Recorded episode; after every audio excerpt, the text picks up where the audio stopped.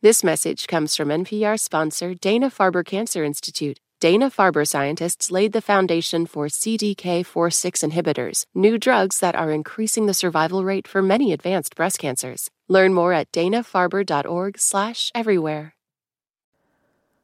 Live from NPR News in Washington, I'm Amy Held. President Biden says he is devastated to learn another American died at the hands of Hamas.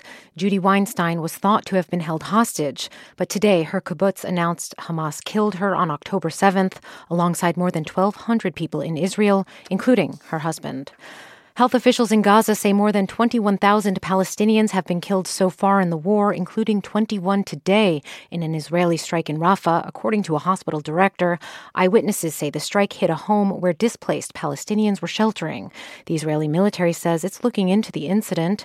NPR producer Anas Baba reports a scene of chaos and bloodshed where victims are being treated at the Kuwaiti hospital. The casualties and the wounded are keep reaching the ER non-stop. The majority are children and small babies. One of them was a pregnant woman and she was begging the doctor to check on her baby inside of her belly.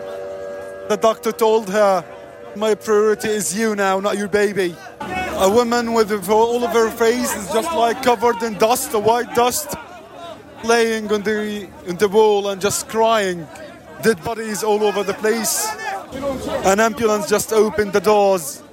A small infant, all of his head is wrapped from Rafah City, Anas Baba, the Kuwaitan hospital.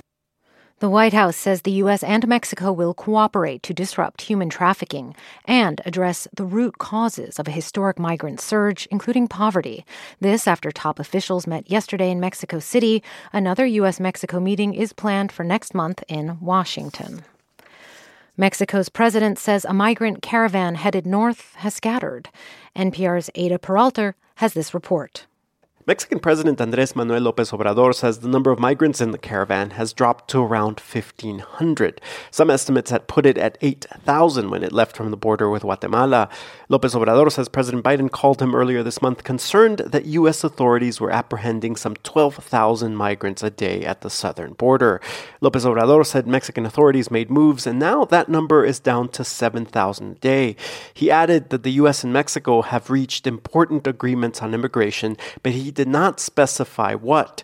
This year, Mexico has detained a record number of migrants, but political, economic, and social instability in several Latin American countries have continued to drive migrants north.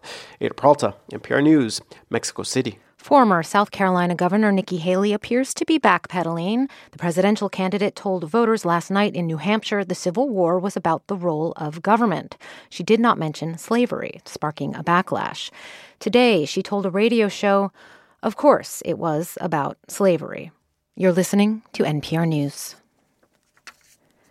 Two states have differed on former President Trump's eligibility to appear on their primary ballots. Colorado's Supreme Court says he can't because he engaged in an insurrection. But Michigan's declined to take up the case, meaning he can appear.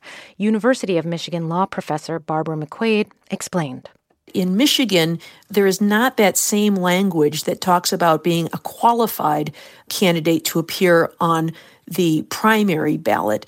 And so instead, this issue could be raised later if and when Donald Trump becomes the nominee. The Supreme Court may weigh in. Russia is believed to have concealed how many people drowned after a dam exploded in Ukraine's occupied Kherson region. NPR's Polina Litvinova reports from Kiev.